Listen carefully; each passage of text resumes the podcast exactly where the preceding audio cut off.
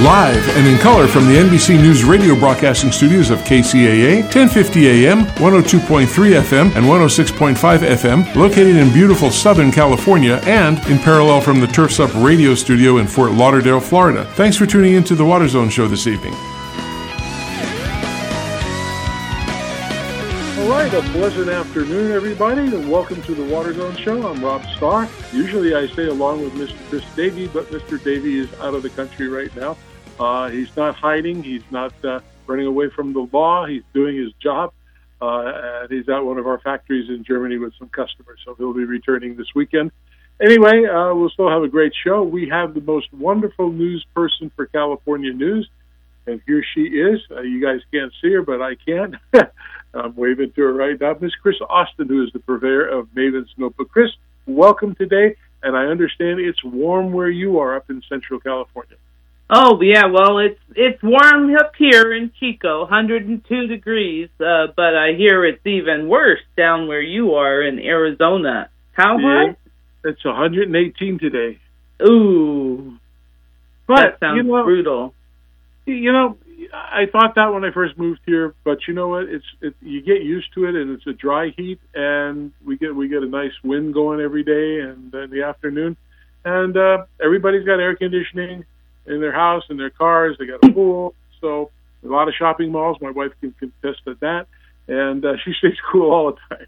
so that's the way she beats oh yeah, yeah. You keep telling yourself that. Yeah, Yeah. dry heat, not so bad. Yeah, all right. Uh huh. But Yeah, yeah, especially- uh, Especially the, the FedEx and UPS trucks come in here every half hour and a half hour, dropping stuff off for my wife. So I, I Well- think I think. Go ahead. Well, if it's not humid, it, it is better. I feel for our uh, fellow, uh, you know, Americans sitting out there in the middle part and the eastern part and the broiling temperatures. You know, at least at least we are set up for it. It's harder when you're not set up for it. So my sympathies to everyone who's broiling. Oh, Um, absolutely. Texas is pretty hot as well. Florida, so I mean, it's uh, Well, actually, yeah, we're we're kind of focused here on here in the U.S., but uh, this same heat wave is also in in Europe and in the, you know the Middle East, and and so we're we're not alone. This is uh, actually a, a worldwide phenomenon. So uh, well, it's Um, uh, let's see. Eight, Chris is eight hours ahead of us, so it's like a little after midnight where he is, and I didn't think he'd want to stay up to call in. yeah, you know, and and he's probably hot there in Germany too, because they're like I said, it's in Europe. So you know, when you don't have the humidity, it, it makes it a little bit more tolerable. But uh, yeah, the the temperatures are hot, and uh, that really changes things out on the landscape. Changes how much plants, um, how much water plants take up. Uh, changes evaporation rates. It, it changes a lot of things. So it's uh, we'll have to see what the impacts are because some of this heat is kind of unprecedented in how hot it is and how long it is lasting. So we'll have to see what happens, uh, you know, what the effects are out in the landscape. But, you know, it, it, a, a few temperatures hotter overall is a big difference in the water cycle. So, Oh, absolutely. Yeah. And you know, because of the weather, uh, the way it is, I understand in California now there's a lot of uh, uh, major insurance companies who are pulling out because of the, of the wildfires that are causing so much problems that have been for the last couple of years, and because of water, you know, lack of water issues and stuff like that. They're just pulling out, like the State Farm, some other ones are, are, are pulling out. The same thing I just heard a little while ago that that's happening in Florida as well. Yeah, Because- and I'm Texas too. Apparently, um, you know, the truth is that uh, it, it's getting to be very expensive. Uh, hurricanes and and wildfires, and uh, you know, it was kind of interesting. Uh, was uh, you know, well, on the wildfires in California thing, in California, we have a, a state law that these homeowners, uh, policy writers, farmers, or whoever, uh, can only look historically at fires uh, to determine the risk and set their rates. They cannot project forward, and so because of that, um, you know, our our wildfires are getting stronger and worse every year, but they can't look at that and project the risk.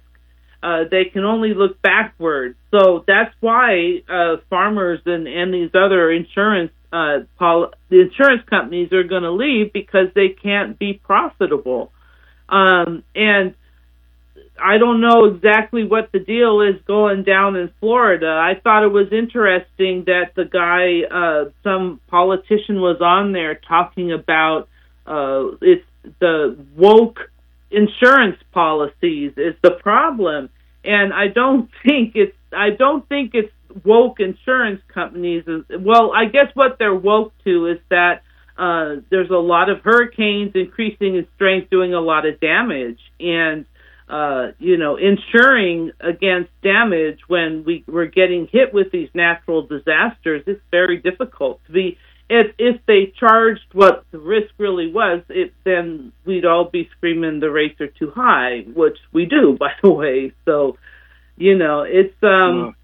It, yeah, it's it's interesting. Uh, we'll have to see what happens with the whole insurance market. Uh, I did a covered a presentation where they were talking about um, uh, these insurance companies, and you know the whole insurance thing. There's the insurance companies, and then there's the reinsurance companies who kind of like back up all the insurance companies in the world. And the head of that of that guy, uh, head of that uh, company or corporation or conglomerate, probably, he said that in a three degree world, you know, three up over the industrial rate, um, he said that's uninsurable.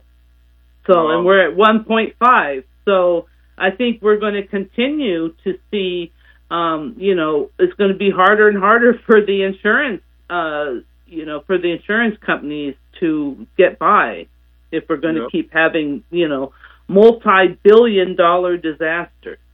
Oh, absolutely. Well, not not necessarily a disaster, but I, I, I was also hearing that there's countless dead trees and plants in Las Vegas, and a lot of that's causing issues, and plus some of the new water fees that are going on. So I know, you know, uh, Las Vegas, especially Southern Nevada Water, is one of the most progressive water agencies in the country. They've done a great job. Don't get me wrong. I, I think they have fantastic people. Uh, we work with them a lot. Uh, they they do a lot of good things to help uh, you know, continue to have a shining city with, you know, water exhibits and things like that. But, but I guess it's getting way out of hand now. Plus with the temperature, and they're really cutting back on uh, when you can water, and, and that's going to be a big deal. I, I, I'm assuming California is going to push for more of that, and uh, Texas and Florida and all of the southern, you know, southern kind of. Uh, I'm yeah. Well, we'll see something certainly in Southern California is going to have to respond. Las Vegas is responding to the fact that the Colorado River is drying up, and that is the main source of their water besides groundwater. So they have to figure out how to trim back use even more than they have now. It's amazing how much Las Vegas has grown on such a small water supply, and they've done that because they've been like you say, very progressive in a lot of ways, you know, uh, with uh, working with the casinos and the golf courses and, and everything. But when push comes to shove, uh, you know, that Colorado River is, is drying. And even though Las Vegas's share, Nevada's share of the Colorado River is tiny, 300,000 acre feet, that's like what? California's is 3.5 uh, 4.4 million acre feet is Colo- is California's allocation, and you know now again go back. Las Vegas is uh, 200,000, or maybe it's 300,000. It's either two or three. I'm not sure. It's tiny, but but that's their water supply, and so what they've done is they have uh, enacted an overreach fee. Uh, that's I think I read nine dollars per thousand gallons that you go over your allocation. And and so these are turning into some very steep uh steep water bills. And so folks are are upset about that which I you know can understand that. And apparently, you know, they're not watering outdoors, and so you're seeing the effects of of this uh, fee that people don't want to pay. Yep, absolutely, absolutely. You know, I was trying to get a hold of uh, Pat Mulroy. You remember Pat Mulroy? She was the head. Oh of, yes. uh, mm-hmm. Southern Nevada Water, and she's, I guess, over at the uh, University of Las Vegas. Um, and so I left a message for her because I'd love to. Have, she's been on the show before twice actually, uh, years ago. We'd love to have her back and talk about what's what's going on because she's still, even though she's not running the water district, she's got a lot to say. oh yeah. And uh, she's a very smart woman, and uh, I think she's, she's done a great job. So we'd love to love to get her back. I hear also uh, that the Calif- California budget deals has delivered a major setback in the Delta water tunnel. Maybe you can expand to our audience what that's about. Well, yeah, uh, Newsom uh, was trying to, you know, was pushing a bill to uh, to streamline the our environmental rules. Our it's called CEQA. Um, there's this uh, environmental review that's required for projects of all kinds, infrastructure, housing, what, whatever you name it. So he was trying to streamline the CEQA, and uh, CEQA is more than just water projects. Again, it's everything. And so, um, and he's trying to put this through on a budget deal on what's called a trailer bill, which is a uh, a bill that doesn't have go through the same public process as other bills do. Uh, so it, it's kind of a controversial way to go about it. And it was um, it was a little bit surprising, I thought, that he would think that uh, a, such a controversial project could be like put through on a budget trailer bill. And he was very open that it was in there and that's what he was going to do.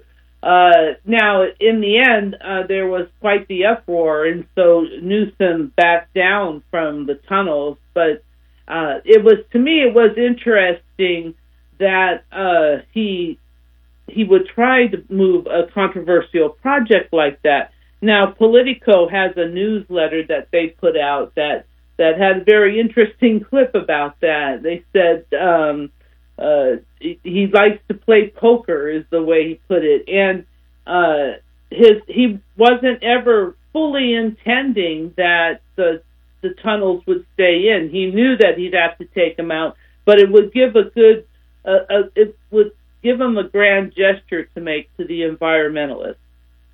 Was my take on what they were saying. So I thought that was interesting because, like I said, I didn't understand why he would try and move a such a controversial project in in that way. So maybe that was never his intention. Uh, you know, he's never been big on the tunnels. He's certainly, you know, says mentioned them occasionally, and he has seemingly supports them. But um, it is not uh, anything like what we saw within the Jerry Brown days and the Arnold Schwarzenegger days it's kind of funny how the press puts that moniker up, Newsom's tunnels, but but he doesn't really talk about them much, and they're really not his tunnels. And really, they're you could say they were Brown's tunnels, but the Brown's not there anymore. And if you really want to get to the genesis, then it was really uh, Governor Schwarzenegger, who, you know, water in California was always kind of like what they referred to as the third rail politically. And so after the whole peripheral canal, which is the precursor to the Delta Conveyance Project, after that was voted down by ballot in the state, rejected 98% to 2. Uh, when, when have you ever seen any ballot measure on election night uh, be be like that? It, it was incredible. So people didn't talked about anything water for many years. And then uh, Schwarzenegger uh, became the governor, and he decided that he was going to try and do something about water. And so the Bay Delta Conservation Plan was formed, and that is the genesis, uh, the beginning of what is now the Delta Conveyance Project. And it has changed over the years from it was going to be a canal in the beginning and then it, from the canal they went to two tunnels, and now from two tunnels they're down to one mm-hmm. tunnel. So, yeah. It's like it's like the uh, the the the, the, the um, high speed train to nowhere. You know, that's been going on for 20 years. You know, you don't hear much about that anymore. There's no PR on that anymore.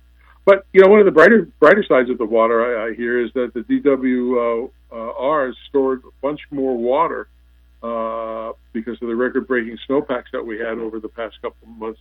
So that's yeah. We certainly we did pretty good. I mean, they the state water project, uh, which is one of the two major uh, systems in the state, captured like 3.5 million acre feet, uh, and uh, full allocation. Uh, everyone gets a full allocation. That's it's you know that's about four million acre feet. So this it's kind of uh, you know it's it's very rare that they get this much water to distribute. Um, yeah, it said the first time 100% allocation since 2006. And they did a lot of work getting uh, water into the groundwater uh, basins. I think the Sacramento Bee said enough water for 11 million households for a year. Um, I, you know, uh, I'm not sure how exactly what that trans. Oh, I, I'm looking at the article here. 92,000 acre feet uh, went into groundwater storage, so that's pretty good. And um, and they yep. were able to kind of move the water off the you know and stop some of the flooding at Tulare Lake. So I think they've done a pretty decent job this year with the bounty that we had. Of course, we can always do better. Um, you know, uh, yep. there were there were some you know barriers of sorts in in getting the government stuff, permits and everything to work as planned. But uh, but we did we did make great progress this year. Oh, that's good. We need some great news. On the other side of that, uh, I, I see that there's uh, really extreme levels of toxic waste and, and lead actually in Lake Tahoe's Emerald Bay. And oh. I think they're trying to blame. Can you give us some background on that? Because I understand AT&T oh. is a suspect in that thing. Oh yeah, uh, the Wall Street Journal ran a big story earlier. I think it was last week on these uh, toxic, these lead cables. You know that were laid down back. I don't know back when we were laying down cable to for telecommunications things, and they don't use them anymore. But they haven't removed them from the landscape. So they did a big expose on it, and they the the Wall Street Journal really focused on uh, a lot of these cables in other areas, um, but it did mention Lake Tahoe. But yeah. uh, the California Sport Fishing uh, Alliance sued uh, AT&T, and they had agreed to go in and take the the lead cables out. Um, that was sort of the the, the settlement for the uh, for for that lawsuit. And so they were scheduled to go in and take them out, but after the Wall Street Journal ran this big this big thing, they uh, they said no. Now they're going to work with regulators, and they say that the, the these cables don't pose the threat that you know that the Wall Street Journal and the CSPA uh, you know, a, a, allege that they do. Um, but yeah, we we do have lead cables in a place like Lake Tahoe, um, in Emerald Bay, out of all the places. So you know, um, hopefully we'll get that project back on track and get them out of there. So. Yeah, yeah, it's going to be an expensive project for AT and T, so probably more than the insurance. There. Well, we, yeah, but you know, we shouldn't have we shouldn't have things just rotting in our waterways like that, you know. Totally, totally agree. Well, Chris, we, we thank you very much for joining. Uh, I wish uh, Mr. Davey was here as well to jump in and contribute, but I'm sure while he's out there, he's probably checking all things to do with water and products and maybe some beer. mm-hmm. he likes that. Uh, so anyway, but for our listeners, please go to uh, www.mavensnotebook.com I'm telling you, Chris works day and night, to, and I don't know how I don't know how many hours you must not sleep a night. This, of all the stuff that you produce on a daily basis, I mean, you probably got an hour's worth of sleep every day. But it's a great place to get uh, information about water news every single day to your to your PC, and uh, it, it's just it's just a good thing. If you, so if you want to be a, a, subscriber, go to www. As I said, uh, mavensnotebook.com, and you can even become a, a, a, sponsor of that, and that's a great thing to do, and uh, and that helps Chris out a lot. So, Chris, we thank you very much. Stay cool out there in Central California. I'm going to try to do the same here, and we will talk to you next week. I will be gone next week, uh, but Chris will be back, and he'll he'll fill in for me, and then the week after we'll be both both on the show along with you. So, Chris, have a wonderful weekend and uh, enjoy enjoy the enjoy the time. Okay. Good evening, everyone. Good evening. All right, we're going to take a short break, and we'll be back with our featured guest, and uh, it's going to be a pretty in- uh, interesting con- conversation about water in 2050, what that's going to be like. So stick around. We'll be right back.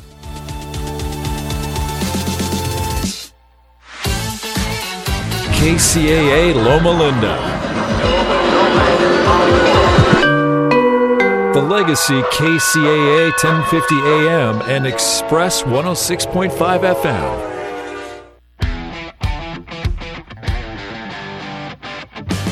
Moving up in this industry means getting the most out of each day so you can focus on growing your business. With Site One, you're in control, and we're here to help. It starts with the right team. Our irrigation pros can help map out a complete, streamlined system that meet any requirements or regulation. And from the first dig to years after install, knowledgeable experts are available in branch or resources are available online to help find solutions specific to your needs. Next, we make sure you have the right tools to get the job done with the largest selection of top brands in the industry, bringing the latest in Wi Fi enabled controllers, rotors, sprays, valves, and drip components. And because hard work should always be rewarded, you'll receive personalized pricing and earn loyalty points on qualifying purchases to help you grow. You're in control. Site One is here to help. Water is one of the biggest expenses for communities, HOAs, universities, golf courses, and resorts. So keeping those costs under control, especially when rates are increasing while water supplies are being reduced, are often essential to a customer's survival. Managing water requires multiple skills, which is why it's been complicated and difficult until now. Aquatrack brings multiple skills and technologies together to help large system users conserve outdoor water and improve the health of their landscapes. Aquatrack's professionals are certified landscape water managers and certified landscape irrigation auditors. The company offers audit services, upgrade advice, technical expertise, and water use monitoring. We already manage irrigation water for the largest homeowner associations in Arizona, and we're prepared to bring our knowledge and experience to help others, including landscapers and designers. Give us a call and hear how Aquatrack saved one HOA some 430 million gallons of water and $200,000 in annual water expenses. Aquatrack is Arizona based, and you can reach us at 623 594 8689. That's 623 594 8689. This is KCAA.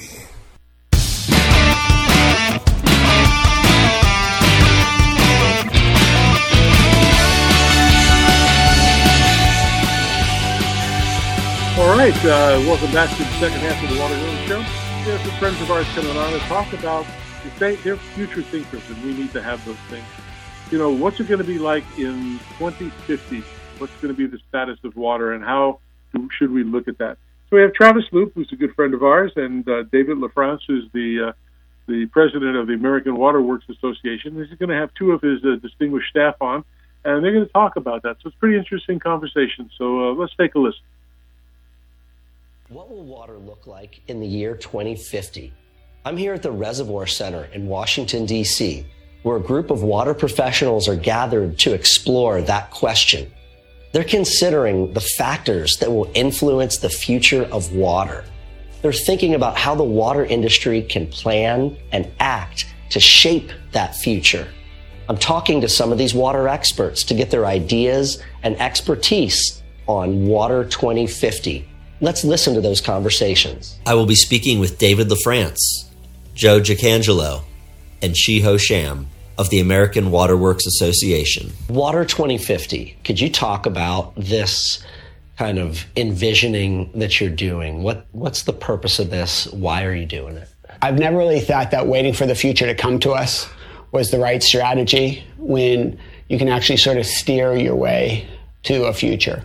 So that was the beginnings. We just sat down, had a conversation, posed the question of our five year plans, the right sort of way to go. And we thought we need to extend that out to the year 2050. It seems like we're at a pivotal, a little pivotal time for water, right? With heightened public awareness, uh, an influx of investment into water, some different kind of challenges, this post-pandemic world. So it seems like a, the right time to kind of reset a little bit. Yeah, absolutely true. There are a lot of dynamics, a lot of new things that are happening for water, and and so this is really the right time to take all that, bundle it up, mm-hmm. and think, okay, how will this drive us into the future?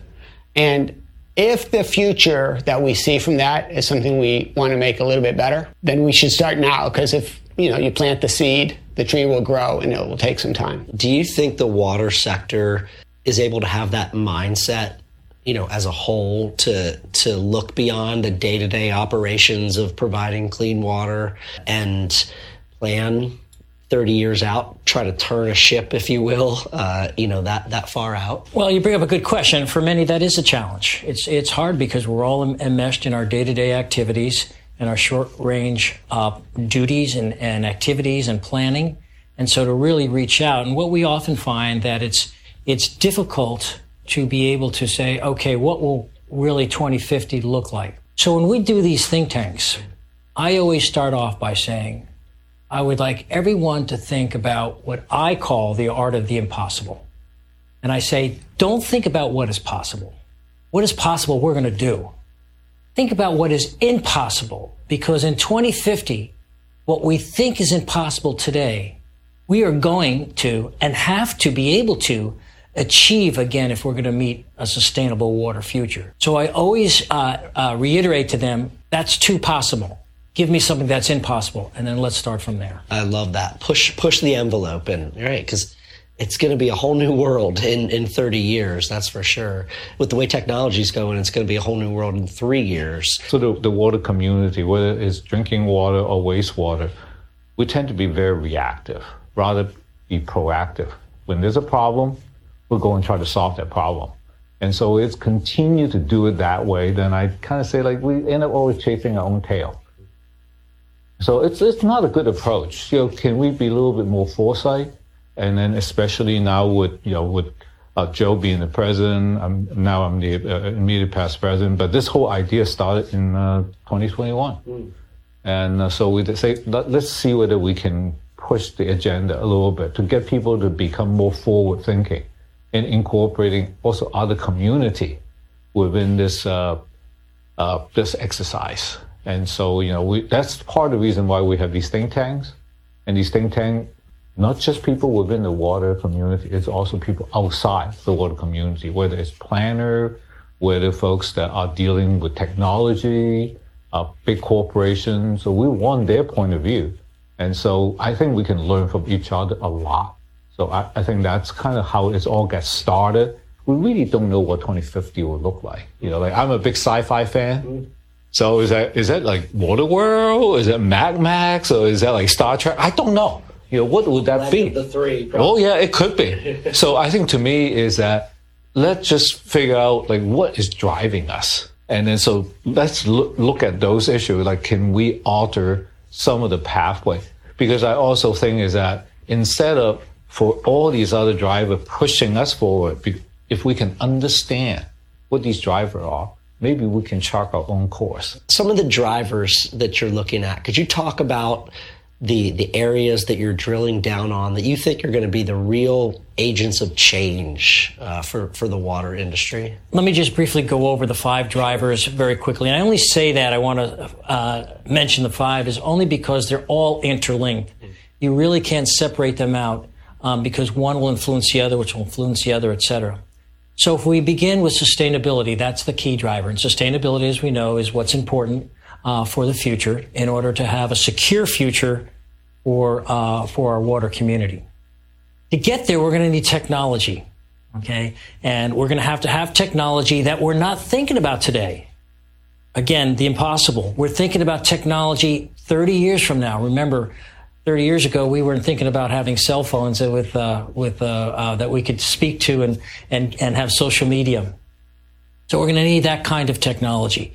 But also, we're going to need uh, governance. We're going to be able to, how are we going to govern a sustainable future that's driven by technology? And so the way we look at governance will probably, again, not be like we look at today. There'll be new ways in which we can think about how would we govern that future.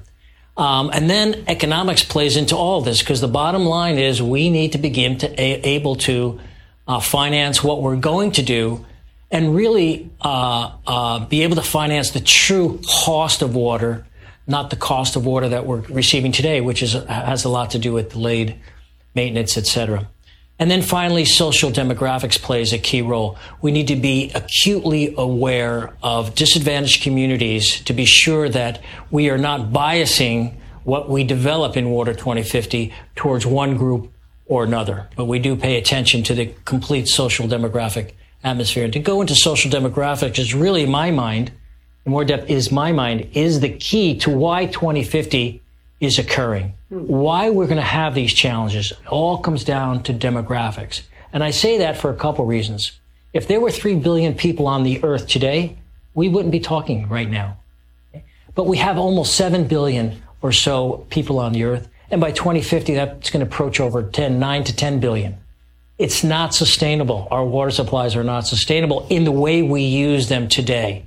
And so demographics is driving everything going forward. So we have to be able to adapt what we're going to do to the populations of where they are and how many people are in, in those various areas. I wanted to dig into that, that idea of understanding the driver, the value of that, and what you can do with it. So if you know what the pressures are, what's pushing on you, how it's going to push on you, you can then decide how to react or how to get ahead of that pressure. Is that the idea? That's that's the idea. You know, like I mentioned earlier on, you know, population. We know population is growing, right? And so, and because of population, we we need more natural resources. And so, natural resources, we extract resources, including water resources. And so, what we need to start thinking about this extraction is it unlimited? It's clearly not. So if it's not unlimited, how do we go about to make adjustment to make sure that the finite resource could be utilized efficiently, effectively, and then you know, can continue to support our population into the future. Um, so you know that's one of the things uh, uh, probably either David or Joe have talked about. We talk about circular economy.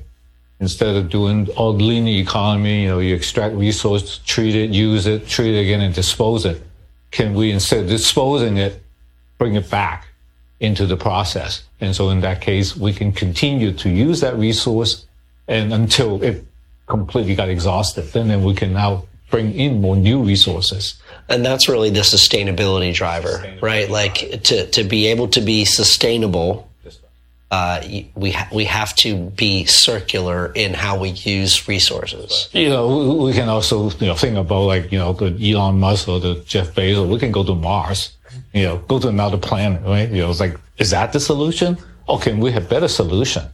That being on planet Earth. It, it, seems like we might be going both paths. it could be. You know, that, that we, we want options, yeah. right? We want the portfolio to be wide enough that we can see what is the most effective way. What else about the sustainability driver uh, jumps out to you? Well, you know, I also think about it's about our future, right? Our future generation. You know, I, I mean, a lot of us have kids. We want to see what, what they're going to be uh, dealing with, and so I, I think you know, on the sustainability, what I do see is that you know, we need to just manage resources better. I mean, of course, different people can different way of defining what sustainability is. Mm. And then, of course, if I if I'm the one that look at it as a, I want to take it a system approach. You know, input is that input always greater than output? Well, then is that sustainable? Right. So that's something that we need to sort of think about. And then, so you know, maybe on a small scale it is. On a larger scale, it might not be. So I think that's also another whole thinking is that we need to a little bit more holistic. You know, instead of just stovepipe. And I also a feel is that with our education system, we become specialists. we're so specialized and we all have our own, own little stovepipe that we only see that boundary. We don't see, oh, what you do actually affects something else. And even think about the driver. That's always always tell people all these driver interlink. What about in the water space? Do you think that people are stovepiped within water, and, and that, that and that that needs to break down a little I bit? I think it should because you know I, I view it as a, well, like we we talk about like one water, right? Right. It should we should think about water as a uh, as a whole as a total resource. That whether it's drinking water, wastewater, reuse, or stormwater we should have them all together. It's really kind of. I love before we hit record, you said you're a hydrologist. Of course, it's one water. It is one water, exactly. Yeah, and and it is finite. You know, like apart from. Um, you know, uh, a volcanic eruption. We don't really generate too much new water. Like maybe in the future we use technology, you know, combine hydrogen and oxygen, and we can generate new water. But but by and large, it is finite. I want to ask you about sustainability, though uh, because I think this is an area you really work in a lot. Um, could you talk more about why that's a driver, why that's going to be important to address, and maybe even what sustainability might look like 30 years from now? Obviously, if we don't have sustainable water supplies, we won't have water. So we have to develop a methodology in which we can become uh, uh, a water sustainable community, a water that is secure for all. So the driver for that sustainability is key, but the question becomes is how do we get there or why do we need to get there? And how we get there is really comes down in my mind to begin to think about uh, a circular economy. And we, we, water is just one part of that circular economy. But if you look back at a little bit of the history, we've developed the uh, in, in in North America, United States, we've developed our industrial prowess on the backs of the environment. On the back of the environment, we've taken materials out of the environment, we use them, and then we discharge them back into the environment in another form, often which is deleterious to that particular environment and even to health. So our economy was strictly linear but it's a finite resource. We cannot continue just to extract, use, and discharge. So what we need to do is reuse. And we need to, instead of a linear economy, we need to circularize that economy so that we're taking uh, um, resources that are reused and putting, using them and then putting those products back into it, into the economy. And as a result, it becomes completely circular. In the ideal, we wouldn't be uh, going to the environment for, well, we could be going for very little back to the environment. So what does this play into water? We're not doing, we're doing a pretty good job in terms of reusing water. We have great precedent of going circular. If you look at what's going on in California and, and even almost the Sun Belt, we're going to completely using almost all the water that we extract. And that's actually closing the loop or helping us close the loop on on the circularity of, of the economy and of water systems. But we've got a lot more to do because if you look at wastewater, a wastewater treatment plant, for example, yeah, we, we, we, we, we can reuse the water, but there are a ton of other resources that need to be extracted from that process. I've heard a lot about how many different resources there actually are in wastewater. Um, and people don't realize that, that there's, there's so many different valuable elements in there. No, you're absolutely correct. Nitrogen, phosphorus, metals, um, etc. But perhaps the most important one is energy. Uh, we generate, we can generate a lot of energy from the carbon in the wastewater, uh, as well as when we go through the process, we have what's called the digestive digestion, which generates a lot of heat uh, that can be used ultimately uh, for the production of energy. So that's a that's a key. But our challenge is is to put it back into the economy, it has to be cost effective because uh, we we won't people won't use it, people won't buy it, industry won't use it unless it is competitive with what they can st- extract out from the environment. And so that's our challenge going forward. You mentioned water reuse. This is one of my favorite topics, uh, and I, I'm just really curious, like what might water reuse look like in in 2050, uh, or what could it look like in, a, in an optimal sense if we were able to really implement and expand it? Well, I'll make it very short in a sense. We're using less than 10% of the available wastewater that we generate in this country. 2050, I'd like to see that close to well over 90% of reusing the water. So everything that's wasted gets reused, even in areas that are water rich. I think we're going to see water being reused uh, because even in those water rich areas, because of climate change, some will uh, some areas will have decreased water use. We know that's happened in many places around the world. Um, so as a result, we're going to be driven to more and more of reuse of uh, or recycling of water. Many states are doing a great job. Florida is the largest producer of reused water in the country, uh, and they're they're producing on the order of eight nine hundred million gallons per day. They get plenty of rain. And they get plenty of rain. Yeah, they've got other incentives to to reuse their water, right? Technology uh, both in IT and other forms of technology, is really taking over in the water space. And we see them being bigger players in uh, leadership, in executive leadership, in driving the directions in which we're going to go. Um, and so, what's intriguing there is how much efficiency we can have through technology, how much we can advance the science of providing safe water and then clean water to return back to nature all of that's really, I think, very powerful. At the same time, it's opening up new doors that uh, send off some concern that we have to plan for.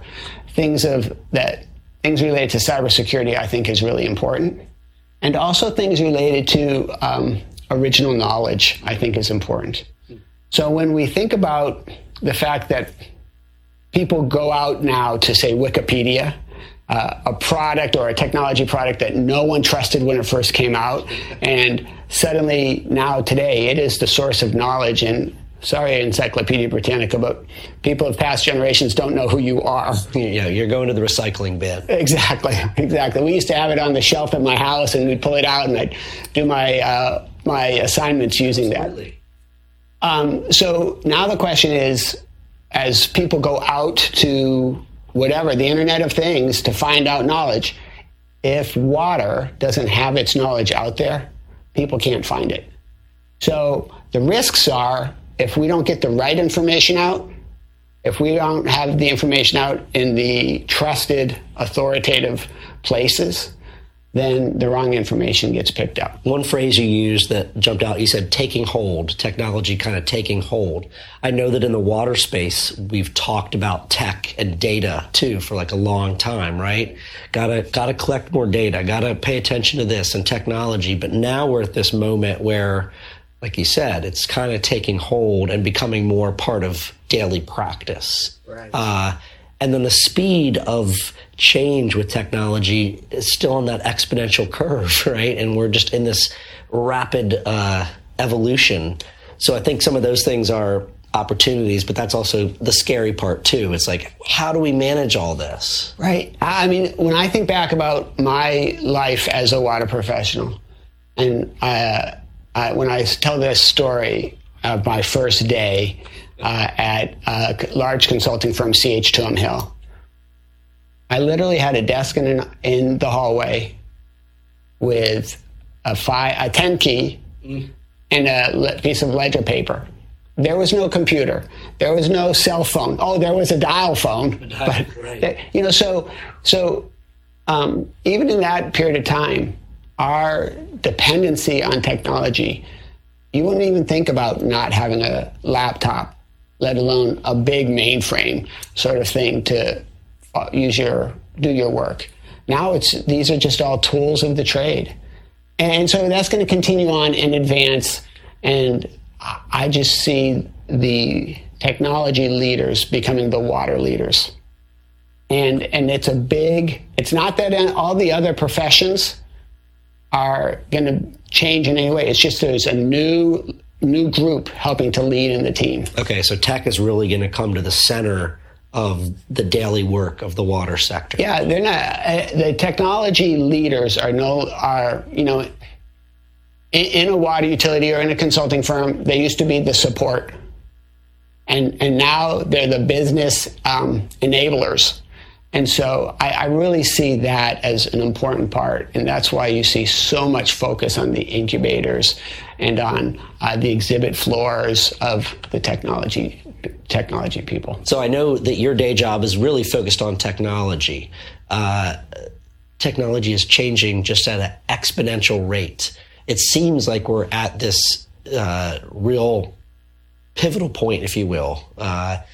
What's your sense on why this is a driver for water and, and how it's going to be over the next 30 years? Well, um, technology, as I mentioned, will be necessary in order to achieve ultimately water sustainability. It's going to be, in, in a sense, the, the, the backbone of sustainability in many respects.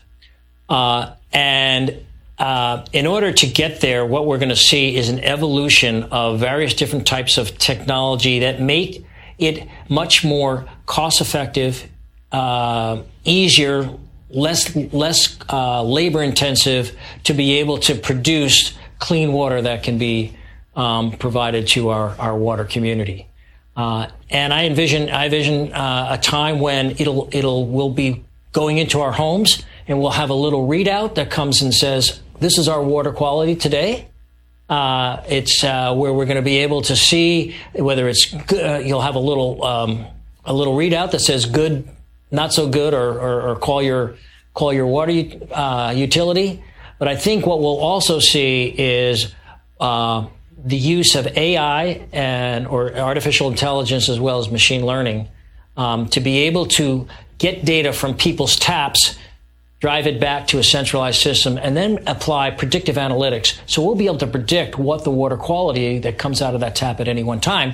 And that will only increase consumer confidence, which is absolutely key, and also provide a product which is of higher quality as well as an affordable cost. All right, I'm waiting for that for that little readout at my house. I, I've been that's something I'm always like, why why don't I have that on my faucet? Just you know, tells me what's going on, what the chemistry is in real time. I think that'd be so cool. Um, we'll get there. We'll get there.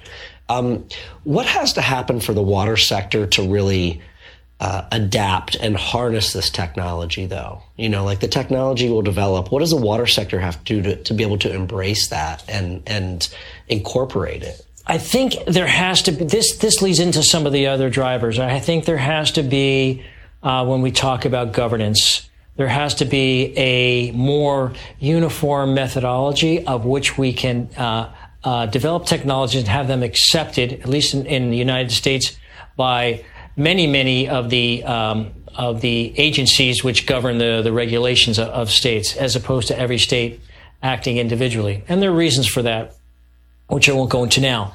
But those are the kinds of things that I think that are going to help the development in technology. We need more utilities that are willing to be uh, early early adopters of technology. So as technology develops, instead of uh, a 10 or 15 year time frame from concept all the way through to seeing something that's actually put in the ground we need to have that early adoption or that that de- technology development curve compressed to maybe a couple of years. So i think we're going to see we need to see more of that. And as the water challenges become more um, salient we're going to see technology being much more uh, uh, acceptable to be employed. Like even on governance and, and governance is tied directly to economics. You just think about, you know, capitalism, democracy, and then, you know, people, of course, you know, have their view of what socialism is all about. But what we need to sort of start thinking about is that everything need to be operated on an individual level, or do we want to start looking at a community level? So you know those are all interlinked. So I see is that that's some that should be having a healthy discussion. How would that apply to the water space? That that well, I think you know you probably hear about like if you go to the United Nations, there's a lot of argument that you know water is a human right, mm-hmm. right? So you know that is put, pushing toward like more the socialist uh, point of view, and I and I think that, you know we need water because my line to folks is that well, energy we have alternative energy. What is the alternative to water? Hmm. There, yeah, there is no beer. Well, you still need water to make beer. So maybe some of the governance change uh, is the idea that gets at equity, affordability, making making sure that everyone has has equal access to clean, reliable water and sanitation. That's right. Yeah, because it's for your survival. And so, you know, that those are the, some of the questions that also link to economics. You know, how do we go about afford you know, water for for consumption? Because you know, with all the contamination, you know, so the flavor of the day, you know, PFAS. And, you know, like, why we need to treat it? Well, who's responsible for it? And how do we go about to do that? And if you talk about subsidy, well, then, then it's free money from somewhere. Someone has to pay for it. Which other driver or two jumps out at you as being especially intriguing? So the last one that we're going to do, we, we branded it uh, social and demographic. And so social, the social aspect, I see, we haven't had this one yet, but I see it um, really focusing in on some of the um, affordability issues and the social equity uh, issues. Uh, and then the demographics, really, water's always been about demographics. Where are people and where is water? And how do they get connected? And early on, I talked about how this, this all started after the pandemic. Well, I guess we're still in the tailwaters of the pandemic, but um, after the, the intense part. Um, and what I'm seeing is people now uh, don't have to come to a center place of work. You can work remotely. Uh, that is a positive thing that's come out of the pandemic. And you can pretty much be where you want to be. And so I would think that, and we're seeing it in some places, but I would think there might be more and more people going to places where they want to be as opposed to where they have to be for their work and taking their work where they want to be. You, I was going to say, you saw, you know, the big cities lost population as people went to more rural areas or moved to the south or kind of definitely we saw that happening the past few years. Yeah, when I talk to my friends in Bozeman, that's what's happening to Bozeman, right? People are coming to Bozeman. And so I think that if that happens at a magnitude where the big urban centers right? We no longer have urbanization, but we have sort of ruralization. The rural areas won't be ready, and then the urban centers will be over capacity. Now, will it be that magnitude? I don't know, but I think we'll see some shifting of how people uh, how people do their work and where people do their work. And certainly over multiple decades, like you're talking about, you could have pretty good changes over that amount of time. Yeah, you're bringing up a good point. I've, I've, I've failed to sort of say that this trend in where we are changes how water systems are uh, built and operated. So that's an important. That's really why this is such an interesting thing to me. Is what does that mean? That change mean for water? The the social driver part that you mentioned. That's also something like technology has really ramped up the past few years. We're at this pivotal time. It seems that has also happened with some of the social elements too, right? With equity, with affordability, with environmental justice. Those have become like a lot stronger drivers for water and probably will maintain that. yeah. Uh, the important piece, I think, is the visibility of it has really increased, mm-hmm. the awareness of it, and, and people are putting it um, into their planning, into their thought processes, into their operations. And, and that's a really good thing. Um, Everybody wants everyone to have access to water, to safe water, and everyone wants to protect the environment. But it really doesn't work unless everyone has that. So it's a great it's a great time for the water community, and it's also helping to attract great talent into the water community.